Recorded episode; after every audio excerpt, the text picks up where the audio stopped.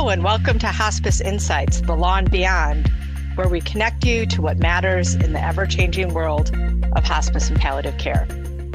Hospice Audit Series CMS program integrity audits are back.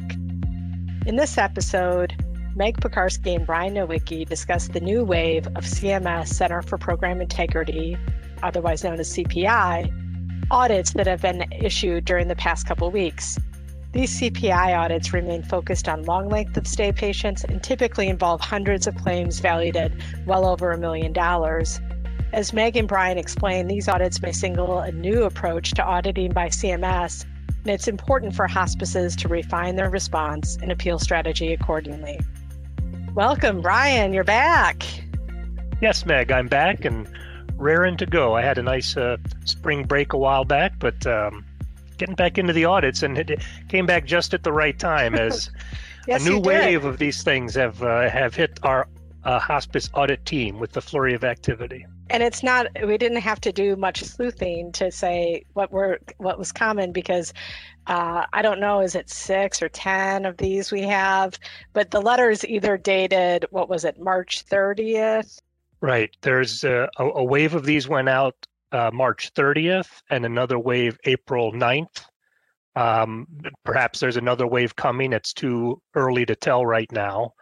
But yeah, we uh, the, the, the phone has kind of been ringing off the hook with clients getting these letters in the mail um, and trying to figure out what they are and, and how do they how to address them, how do they fit into the overall context of all the different kinds of audits that hospices are facing. Uh, so we've been fielding those questions and kind of putting giving giving our clients that context because these are not the first time the CMS Center for Program Integrity has uh, has issued these audits, these kinds of audits. And so, and I, I think that they're they're ones that that sort of fool people on their face because people think of them as a SMRC audit, so supplemental medical review, because you're sending your records to Noridian and but when you see at the top of the right hand corner it says cms program integrity and it comes out of baltimore and so we call that cms central. And so so that's one thing though that that i think trips people up is oh it's a SMRC audit that's and it's like well no it's not that. And then they also call it an adr which people also feel like oh adrs i remember that stair stepper you know, visual that Brian and Meg have given about how scary something is, and and ADRs and MAC things are not that scary. And it's like, well, these aren't really ADRs either. They're much more in line with what a UPIC would be than than really an ADR. But but the other thing, Brian, too, we we saw is um, they're all 10 patients, right? Right. That's something new. You know, a couple of years ago, uh, CMS CPI came out with audits, uh, and they were focused on long length of stay, but but usually just a very modest number of patients, maybe one or two. Uh, because they were long length of stay, the, the numbers could add up significantly, the dollar numbers. But it was a little sporadic between clients or hospices. You know, some would get a, a couple, well, maybe one would get three patients and so on. But now there's a lot more uniformity to it. Everyone we've seen so far it's 10 patients. I think the minimum number of claims they're looking at is 13. So that is just over one year of claims. You know, each claim is a month. So uh, it looks like the minimum threshold is one year uh, on service. Uh, so we're trying to kind of piece together this new strategy that uh, CMS is is employing here with these CPI audits by bringing that uniformity uh, to its review. And because this is a CMS CPI, you know, it, it's another reason not to be fooled into complacency about, well, it's just a SMRC looking at these or it's just an ADR. Uh, as you said, Meg, it's not. This is coming directly from CMS. So it's not even the CMS contractors on their own doing their own thing, which we can question whether a UPIC is uh, really making good use of government time in the kinds of audits it does uh, making good use of government resources.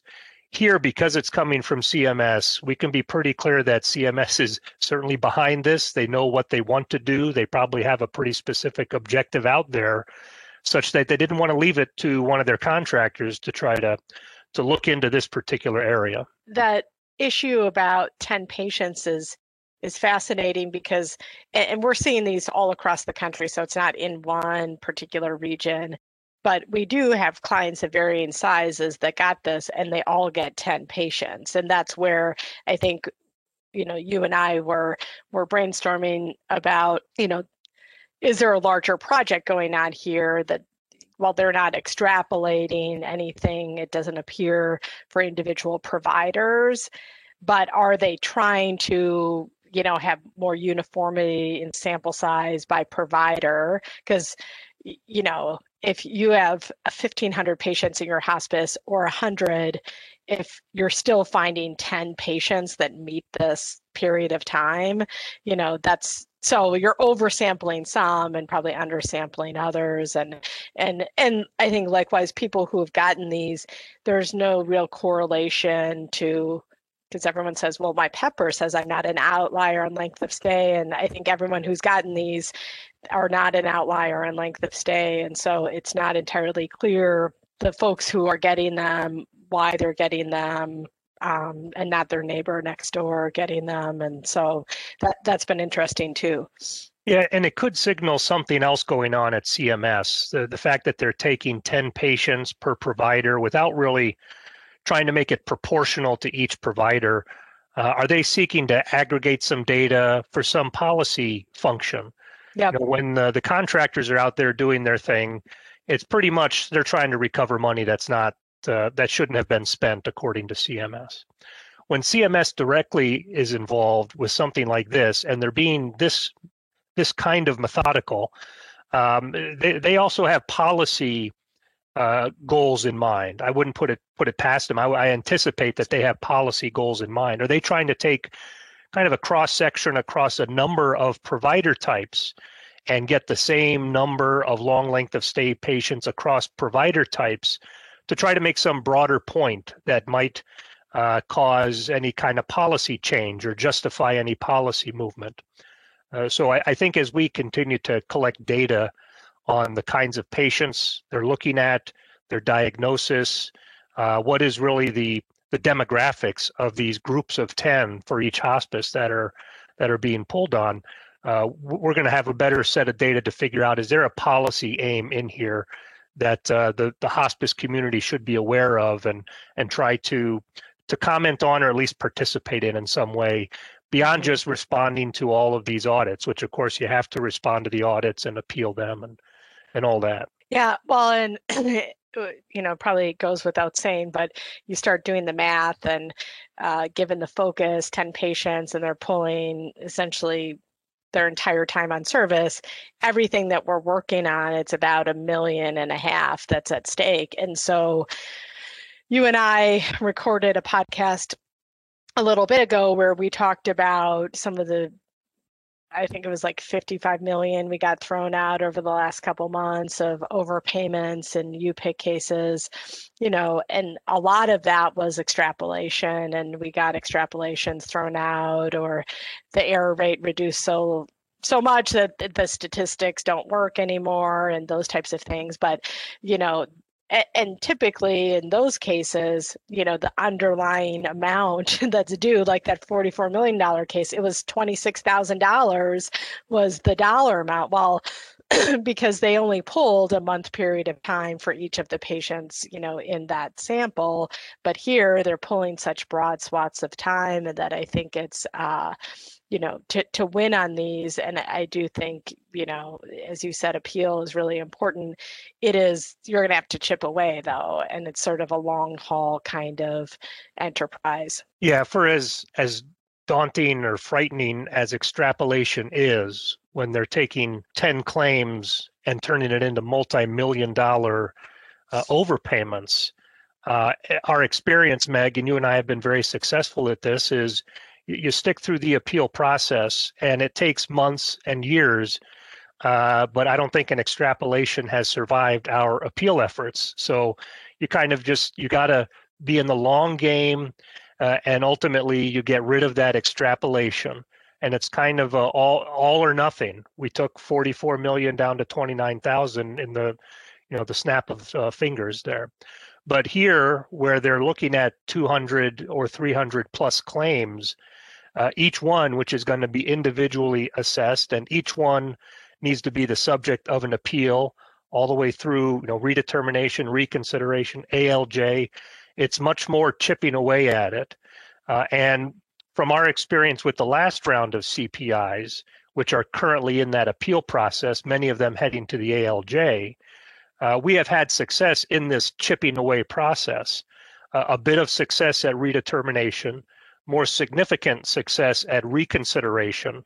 I think we recently learned that we cut one of the uh, number of denied claims in half. So you think of uh, error error uh, rate. I think in that case was like 80%, and it was over a million dollars. We essentially cut that in half at reconsideration, and now we go to ALJ, where we hope to eliminate it or, or really make some inroads again. But it is the claim by claim approach um, having your your physicians and your your witnesses lined up to really attack it that way. It's a different kind of process, a different different way you allocate resources. You're not going to have to hire a statistician, but you want to make sure you have a good physician witness to help you all along the appeal process. Uh, because that's really where it uh, is going to come down to to winning or losing these. Well, and and program integrity does mean fraud and abuse. And so that's another reason and beyond just like these numbers are high so probably you know working with your legal counsel is important it is still a program integrity contractor audit and so you know it, that can always lead to a referral or make it worse or you know so so i think if it's not the dollars that that bring your attention forward. It, it also is similar to a UPIC. People wouldn't handle those typically on their own. I mean, these are things that that folks typically should be using lawyers with from the get go. And and again, don't be distracted by well, it's just a SMRC and it's Noridian and it's they call it an ADR and blah blah blah. And it's like no it's actually cms and this is just like a UPIC and it's worth a, a million and a half dollars. And so so yeah i think it, it's important. And that's why we wanted to jump and do this quick podcast because it is a new development and that's why we do our podcast is it's a very fluid way to get out information. And so i'm sure we're going to be talking uh, more in the future about that. And like you said i mean you and i could make up a lot of ideas about you know what is it this policy thing they're looking for that might be beyond just oh there are some patients on hospice that live have the good fortune to live longer. But could it be something more? Could it be about well when someone's on hospice for three years we spend x dollars and comparable to like if they're on home health we'd spend x. I mean who knows what you know the larger because you said different provider types or you know it it could be I mean, a zillion things I could think of that would be interesting to explore, but um, nonetheless, I, I, think it is, um, you know, significant and a stay tuned kind of issue because we we might see some similarities between what we're working on in terms of of diagnosis. I mean, given this patient population, it's going to largely be non-cancer and probably your dementias and heart failures just because of the difficulty of prognosticating. But you know, maybe one last point you talk about the chipping away and the physician and you know let's not forget that you know they're two physicians can disagree and neither be wrong, right? And so this idea of you know getting your physicians involved that's really important and you know you do have a physician who was reviewing this patient at least every two weeks and believing they were eligible. They wrote a narrative that explained why they were eligible. And so you know you got to have a strong backbone here and believe in in your team and your physicians and them exercising their judgment and being reasonable in doing so. And and i think on straight up eligibility as you previewed brian we still get a lot of movement and on cases that can be challenging because um, you know it isn't an exact science and all those arguments we make about that. And so i don't think that you know people have to be like oh and now i'm going to owe a, a, million and a half dollars no it's probably something less than that but it isn't going to be a slap, snap your fingers, this is gone, and now it's $26,000. It's going to be an investment over years and, and whatnot.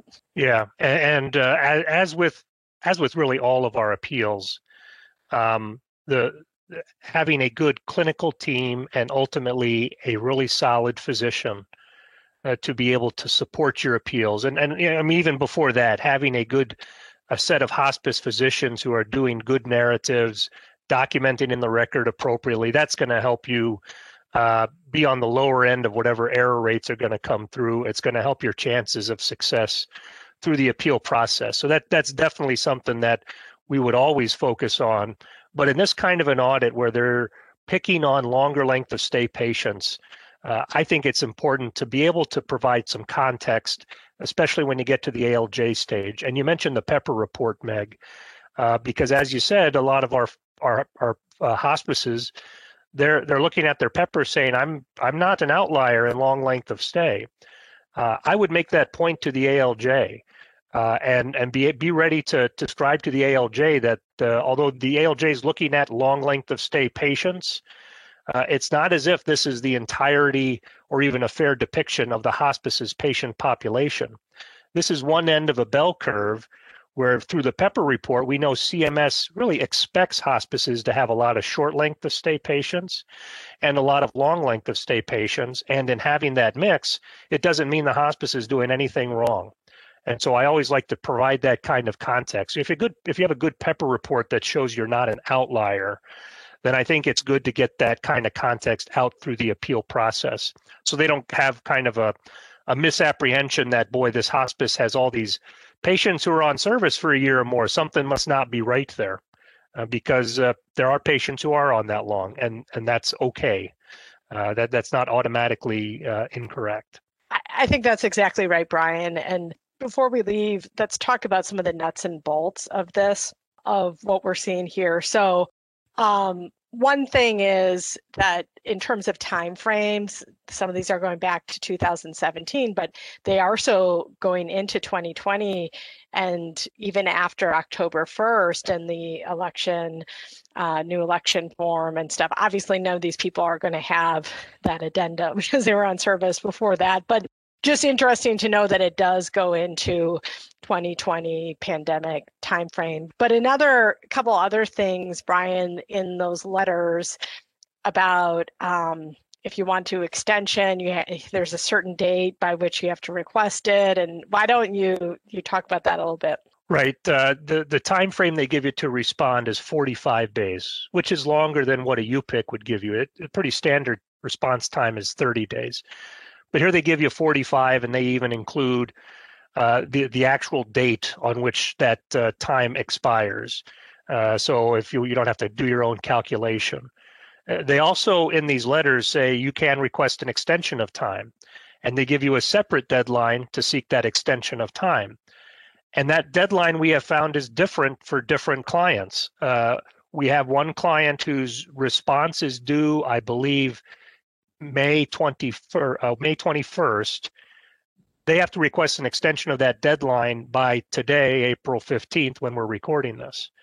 Another client has a deadline of May 24th, and they have until May 21st to request an extension. So it's a little bit all over the place. I mean, these are not necessarily the best proofread documents. Uh, some of our clients have gotten lists of items to produce that are clearly designed for home health entities, not for hospices. And we've encouraged our clients to go back to uh, CMS uh, CPI and ask for the appropriate list designed for hospices or or you know uh, cross your fingers maybe it was a mistake that you got one. We haven't come across that yet. Uh, but but you got to fly spec these because uh, there could be idiosyncrasies with each request in terms of deadlines, the documents they're they're seeking. That you want to make sure you have a good document, the right document, before you start investing all the time to gather together records. Otherwise, the medical records they seek, it's a pretty standard set of requests uh, for the medical records, stuff that we encounter all the time. Uh, some non-medical record documents that are standard are uh, they want to get licenses of the hospice physicians. They want to get employment uh, agreements or uh, contracts with the ho- that the hospice physicians have. Uh, so those are out there as well. So they're looking into the the working arrangements with physicians. And then, you know, this is why I think working with counsel is important because, you know, how you can gather those documents and how you produce them and how you organize them. There's better ways to do that and, and less good ways to do that. And so those are things we help people with. And and a lot of folks during, if you go back 2017, might have changed EMRs. And so there might need to be some explanation about why records look different. And sometimes when you have a legacy system, you know your ability to run different reports might be more limited and and whatnot so those are things we we talk through with people so um, I, think that uh, it's pedal to the metal right now in terms of audit activity has just really exploded. And we talked in previous episodes about UPICs have really you know, started up again, and we talked about that. These CPIs now are sort of off to the races, and so we have some clients who have multiple. I have a I have a Medicaid audit, I have a, you know, CPI audit, I have post payment ADRs. Like there's a lot of money that people have that's at risk here uh, through a variety of different different measures. So there's a lot of very burdened compliance officers out there having to deal with a lot of competing deadlines, but but a lot of hand wringing by CEOs and CFOs out there about you know all the reserves I have to make because of you know these audits when you start adding them up. Because anytime you do post payment review I mean, yeah, it's not eh, impacting your cash flow like prepayment review on day one. Once you get those results, you either have to pay it, allow recoupment, or if you you want to hurry up and try to halt recoupment, I mean, you can only do that for so long through the first two levels of appeal, and then this is going to be, you know, come due, and and then, oh, by the way, you just got 10 12% interest on that million and a half that was at issue and so so there's some real big dollar things that that again in terms of where this is getting elevated within an organization. I think, um, you know, random ADRs through a MAC probably aren't getting the level of attention, nor should they when you get one-off ADRs. But here, you know, this is this is something very different. So, any other closing thoughts, Brian? Well, let's let's hope that uh, this wave of March 30th and April 9th letters are the end of it. Um, but uh, but but who knows? It could be another set of letters going out. Um, it, it, just it does seem rather expansive. It has not yet reached the level of what we experienced a couple years ago, which makes me think there's more of these letters out there uh, that uh, clients have yet to receive and, and contact us about. Uh, but the last time they did this, you know, we handled uh, quite a number of these audits, and right now, within a couple of weeks, we're up to, you know, eight, nine, or ten of them. And uh, if if for it to reach the same level as a couple years ago, we're probably going to double that.